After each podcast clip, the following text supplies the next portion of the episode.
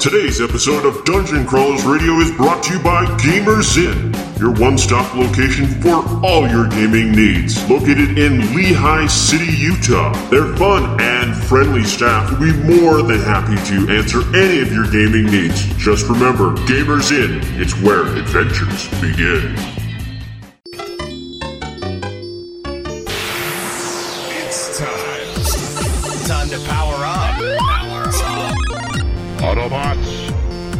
Roll. Broadcasting live from the DCR studio. Oh yeah! The Geek Revolution starts here. Excellent! Get ready for the number one hit geek radio show out there Well, it is impressive, isn't it? because it's time for Dungeon Crawlers Radio.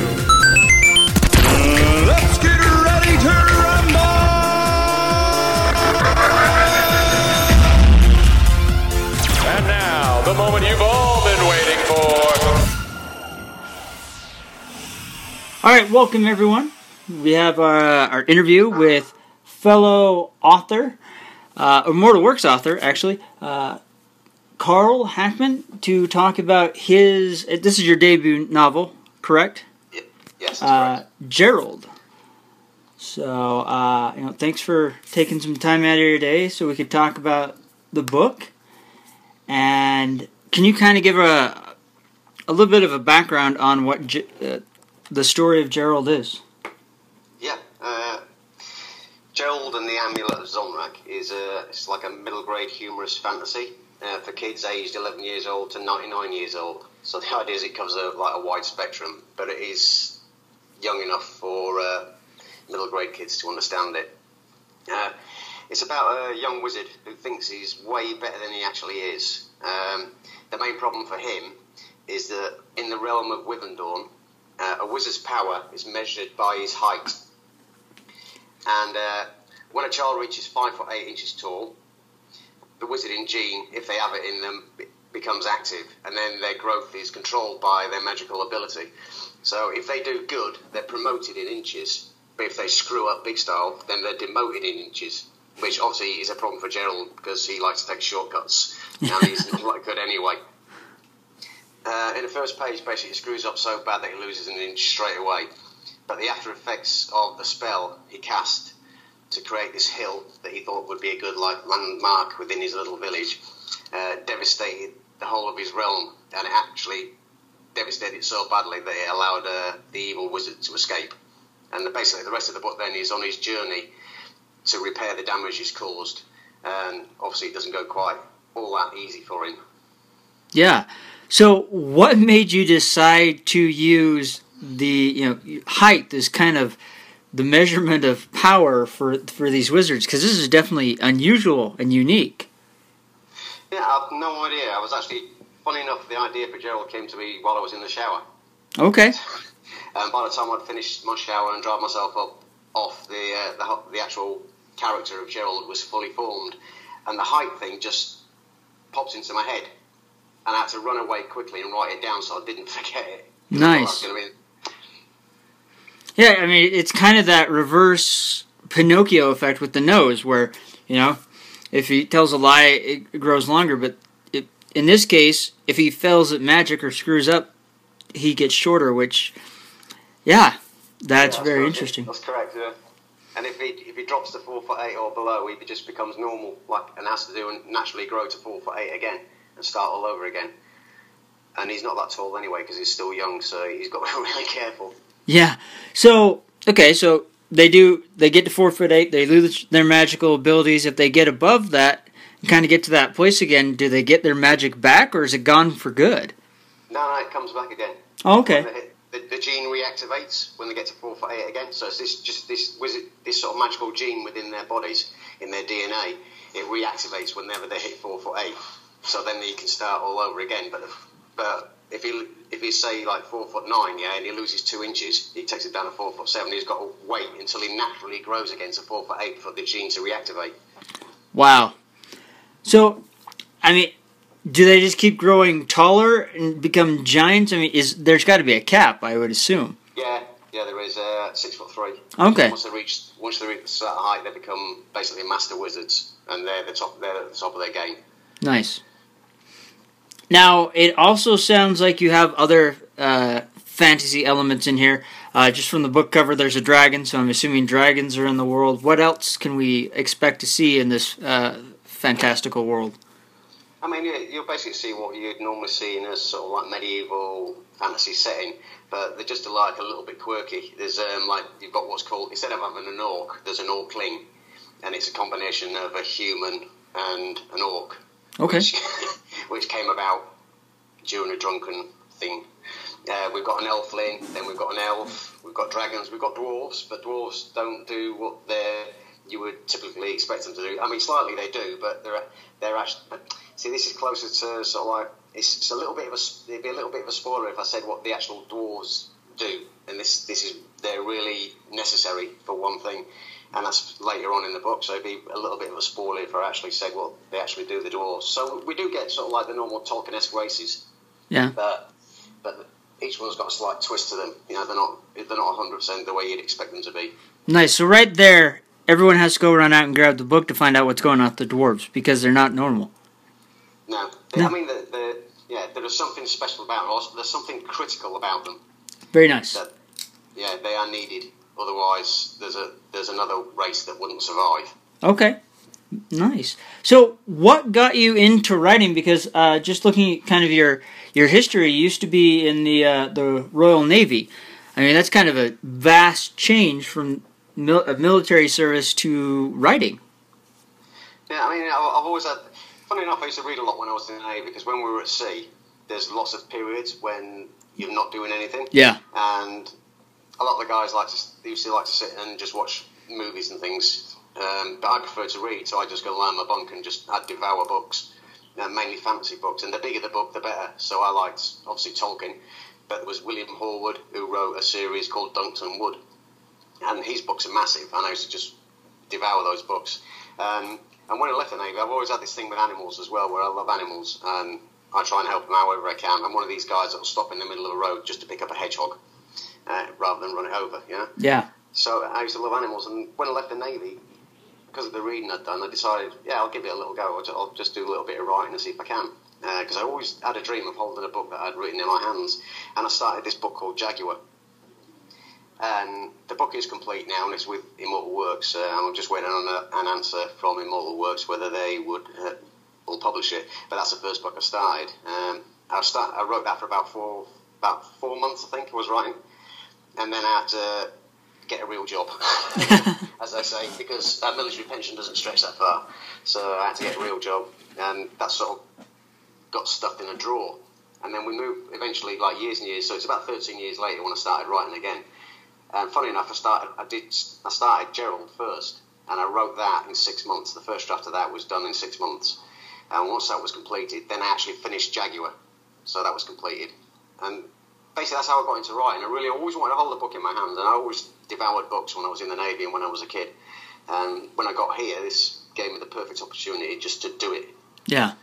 No, I, I completely understand. Uh, it's been a dream of mine as well, and I can't wait to be able to physically hold it in my hands and say I did that. So I, I understand that dream. Yeah, it's not long now, though, is it? No, no. So, um, wh- where did James Wymore come into the picture that, to kind of champion uh, Gerald into reality? Well, I mean, it was you know these competitions that we do when we're like searching for agents and publish editors. Yeah. Um, you, you do the query competitions and all this sort of thing. Well, uh, Andrew Buckley, uh, he saw my query on one of these competitions and asked for the manuscript. Um, and I think he passed it on to James Wymore then. James, yes, I like this book. I want this book. So, but he made, he wanted to cut it down to fifty-five thousand words, and at the time it was like closer to eighty thousand. So I was, oh my lord! I did manage to, I did manage to get it down to sixty-seven, and I think it's sixty-seven and a half thousand Yeah. at publication. So I did get it down to that, and James says, yes, that'll do. And um, and then James moved over to Immortal Works, and then said, look, we'll submit it here. And within 24 hours, I got a yes from Immortal Works because um, James has always championed that book for me. I'm, yeah, I'm really grateful for the way he's followed it all the way through, and he's he's still wanted it. Yeah. So I mean, to ask the question, I mean, how hard was it to go from eighty down to sixty-seven? I mean, that you know, a lot of people just say, you know, that's only thirteen thousand words, but honestly, that's a huge chunk of a story. It actually started out at eighty-eight thousand. Oh wow. so we're talking like twenty thousand words are removed from that novel. Yeah. get it down to its published state. And uh, basically, one of the things I did, apart from the normal things we do, you know, when we're editing and we're polishing, is I actually took out a whole section of the book. So there was a there's a, a complete section on my computer in the first draft that's completely missing from Gerald Wow. because I, I just had to remove a whole section of it. Well, it sounds like you have a perfect opportunity to throw out a novella. You know, that whole section, maybe throw it out as a novella, and there you go. You have another story that, you know, the listeners can go, hey, I want to know what happened here. I don't know. Just a Yeah. suggestion.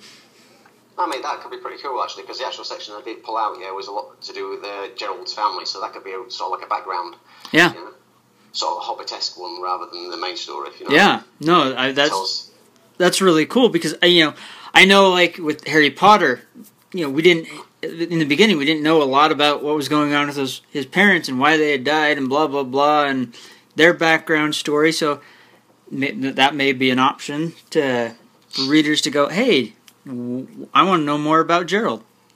Yeah, I mean, I'm willing to sort of like do something like that. It, you know, it depends how well uh, Gerald itself is received. Yeah. I'm already, I'm already working on the next in the series anyway, so I'm, I've, I'm a quarter of the way through that. So Nice. So James, if you're listening, talk to talk to Carl. We've got an idea here. So I mean, yes, What other genres do you like, or ha- do you have aspirations to write in? I mean, because we already know you got fantasy down. Is you know maybe science fiction, western, or you know, uh, weird west, urban fantasy. Uh, What else is kind of possibly tickling your uh, fancy? I mean, I've got there's there's a there's two other ones that, I, that I'm actually sort of working on. I mean, Jaguar itself was like animals, so I mean, even though it's fantasy, it's more contemporary and it's from an animal's point of view. So Okay. there's no magic in it. So I mean, you could call that sort of animals. And I've got another idea for another book I want to do later on, which is even more from the point of 100% basically from the point of the animal rather than there's a human character within it. Um, I'm actually working on a historical novel at the moment, historical fiction. So it's, it's set in a real time in the Dark Ages in, in Anglo-Saxon England, and that's about a 12-year-old boy who goes through his rite of manhood at 12 years old, which is what they used to do in those days. Yeah. And the kids actually used to fight and hunt alongside the men, even at that young age. So that story is I'm writing. and I'm halfway through that one. I've got over 40,000 words down for that one. Um, so I've got Jaguar, so like it's historical, animal, and sort of like normal fantasy. That's sort of, that's those are the sort of genres I'm writing. You know. Nice. So, what made you decide to do that the uh, uh, historical fiction Anglo-Saxon uh, story? It was that just something because you've really kind of like that time period or that type of history. Yeah, I mean, obviously coming from England. Yeah. it's but there's just something about that period of time because the one thing about the Dark Ages when the Anglo Saxons were there, we had the Romans who were there first Yeah. before the Anglo Saxons, and they obviously documented their period there quite well. But as when the Anglo Saxons came in, the reason they call it the Dark Ages is because nothing was written down about that period of history Yeah. until Al, you know, until Alfred, King Alfred, when he started, when he was from Wessex, when he when he became king, he made sure everything he did was written. So from then from that period on, then you did start to get a more historical truth because Alfred documented everything. But you've got this huge swathe of time between when the Romans left and then Alfred was there, where there was no there's no real history that we that we can actually say this happened at this time, this happened at this time. We've got ideas from storytellers of the period, but obviously they're not reliable because it all you know depends on the storyteller to how they direct the story. you know. Yeah. So it's a fascinating period. You can actually you can actually write basically near enough whatever you want within that period, and no one can really say, well, that's not historically correct because who knows? Yeah. you can get away with quite a lot in that period. Yeah, I I- no, I have to agree. Uh, m- my family's from Scotland, so I, I have a, a tie there, and I, I love that period uh, of time. And but not only that, you're right. It it's so open to write whatever you want.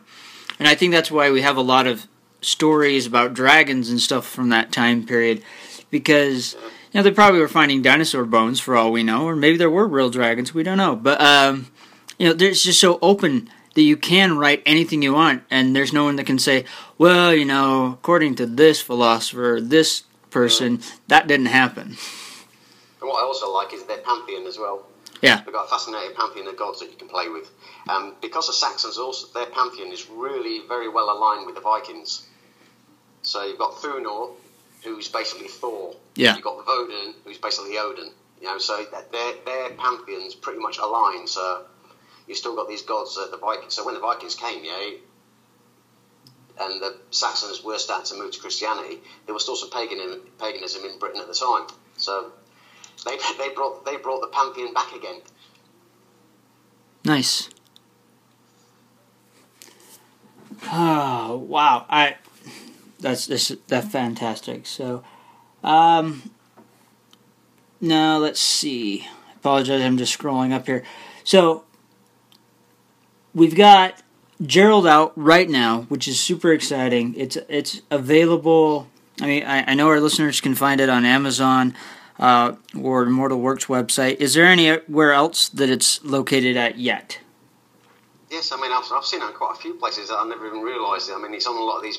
So funny enough, whenever you can buy books near enough the big guys, uh, the big sort of like ones who do like cheap books and all these, but you can find it on their websites. I was really surprised. It was it's on Barnes and Nobles. It's on um, oh God, what's the name of it? Book Depository. It's even on Waterstones Marketplace. If Wow. you're on Waterstones, there's a there's a there's a bookstore in the UK, but they also called Waterstones, and it's the main sort of bookstore in the UK. But they've also got an online presence, and they've also got this thing called Waterstones Marketplace. Mhm. And if you if you search for Gerald and the Amulet of Zonrak on Waterstones Marketplace, it comes up with about five or six different retailers who've got access to Gerald. So I mean, it's Nice. pretty easy to find. So, so what? How does that feel to know that you know after years of reading, you can go out look on Amazon or these other places, and there's your book. There is Carl Hackman's book, where years before, you, it was other authors you were looking at. Uh, well, it's unbelievable. I mean, seriously, just you can't really put it into words. The the it's an accomplishment. Yeah. But, you, you, but it's more than that. You know what I mean? It's just it's sort of like a dream come true. It's like winning the lottery. Not financially, but it's just it's just that feeling of accomplishment. You've actually done it. Yeah. A bit- and you've actually gone through the trenches. You've actually queried agents and editors. Then somebody finally says, "Yes, I want to publish your book," and it's when they champion your book and they turn around and say, "Yes, we want to publish your book," and they're willing to put editors, artists, uh, actors for voices behind your book. They're that, you know, it just it's an amazing feeling. I mean, you must know how it feels now. It's, it's phenomenal. Yeah, no, I, I do, and it, it it's amazing to see. You know, when you talk to people, like, oh yeah, writing a book sounds easy, but it really is difficult. I mean, putting words to to paper and plotting out the story and getting it to work right, and then.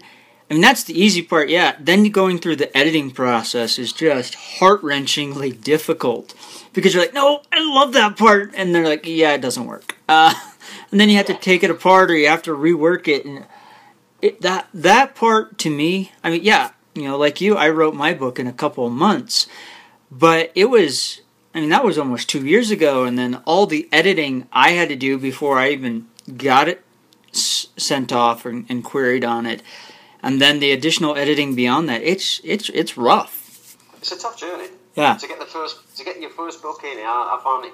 If you do it the way we did it, it's a tough journey because my, it took me four years from when Andrew Buckley saw my query in the competition to actually holding the book in my hand. Wow. Yeah, that that's a long time to wait, but you know, good for you. It's it's now a reality, and then you're working on the next ones. So, uh, who did who did the cover art for the book? That was Sean Ricks Okay. from uh, Utah, Nice. and he, he, he, he didn't, it wasn't, he didn't do it in a graphics program either. He painted it. Wow. It's a four foot by five foot painting, that's amazing. and Jason King's got it, but I want it. You want? I don't blame you. It's my debut book cover, and it's an oil. It's like a, I think it's acrylic. Really? He's done this huge painting, and James even sort of like put up a photograph on Facebook of him holding it and sort of like, I've got your painting. and I was, I was like, oh, I want that because it's my it's my debut novel and it's actually a painting and that would just look phenomenal in my study wall. Yeah, no, I, I, I want the same thing. I saw the cover from my book and I'm like, I, I, I want that to go on my wall. So I've been bugging them to get a copy. Um, Yeah, I want to I want to try and get that oil painting. yeah, I don't know if, Jason's paid for it, you see, so yeah, whether whether he'll sort of let it go. I mean, I don't know if they did an oil painting for mine. That's that's just more amazing. But uh, yeah, I'll, I'll I'll find a print, and if nothing else, let's I'll bug Jason to see if we can at least get a copy for you. I mean, Yeah. come on, that's just was- amazing. It's phenomenal. And the, the good thing was when I was when Jason was doing the cover, uh, me and him we spoke together on Messenger on Facebook all the time, and he get sent little sketches. What do you think of this? Is this the right style? What colour's this? What colour's the eyes? How do you like this portrayed and stuff like that? I mean, we constantly chatted as he was actually doing the painting. Uh-huh. It's, yeah, it's just really good, really good interaction. Nice. Now, uh, is Gerald supposed to be a ginger? Red. Yeah. Supposed to be bright red. Bright red. All right. Well, Yeah, I, flame red. I can relate with that. Uh, uh, yay. I am a redhead. When I was younger, my hair was bright red as well. So uh, it's good to see that gingers are being uh, represented better. Obviously, yeah. yeah. Yeah, because yeah, no, it's his character. You know, it's just because he gets he gets frustrated sometimes, and he's he's quick to temper, and he's also. But he, the thing about Gerald is he likes to take shortcuts as well. yeah, You'll find out when you read the book. He, he does like to take shortcuts. Like he'll buy words to strengthen a spell rather than study. you know what I mean? And it, it doesn't always work out well. yeah. No, it sounds like a typical kid. I mean, honestly, uh, my kids try to do shortcuts all the time. You know, it's like, okay, go outside, take the shovel, dig out the weeds, and then you see them. They're like, oh, we're done. They're like that's you were only out there ten minutes. How did you do that? Oh, well, we did this. And then I walk out there, and yeah, they took shortcuts. It doesn't look great. I'm like, well, guess what? You got to redo it. yeah. I mean, the thing about that, I'm surprised, actually surprised how much uh, of me is in Gerald, or even vice versa. Because if you notice, when you're reading the book, you'll notice that he likes to have all the kit. He likes to look the part. So he's got to have the Persian blue robes, the real tall wizard's hat. He's got to have the, the huge wizard staff. yeah, And he's got to have the best one, the best boots, and everything. Now, see, even though he's, even though he's pretty crap, yeah, Yeah. it's like it sort of reminds me a lot about me because I always thought when I had a bit of time when I was a senior rank in the navy, but there was a golf course on the uh, military base where we were, um, and I thought, oh, great, you know, now I'm a senior rank. Equivalent to a sergeant in the in the army. I thought, oh, I'm gonna, I'll have a go at golf. So, but the thing is, I didn't just go down to the local club and get someone to teach me. Yeah, I went down to the, the local shop and I bought a bag of golf clubs, a pair of spiked shoes, a glove, a threadbare t-shirt, and all this sort of stuff. So I actually looked the part when I stood on the tee, but I couldn't hit a ball. yeah. So I mean, I was absolutely useless, but I looked the part. No, I understand. I've been there. Uh, the past job, you know, part of the requirements we had to go and you know, we had to go play golf, and I got pair. I got the golf clubs, everything. Thinking, oh, how hard is it to hit a, a golf ball? Well, it's a lot harder than it looks. I, you know, I would hit the ball, but it would like slice really hard to the right or the left, and never got a straight hit. And I still have golf clubs, but I never play.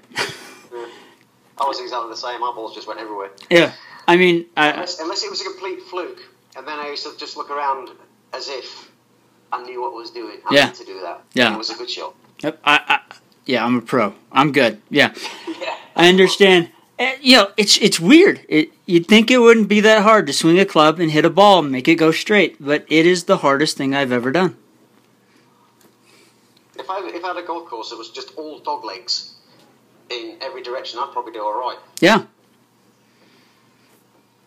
So, all right. So we're almost out of time. Um, you know, again, thank you for taking the time to, to talk.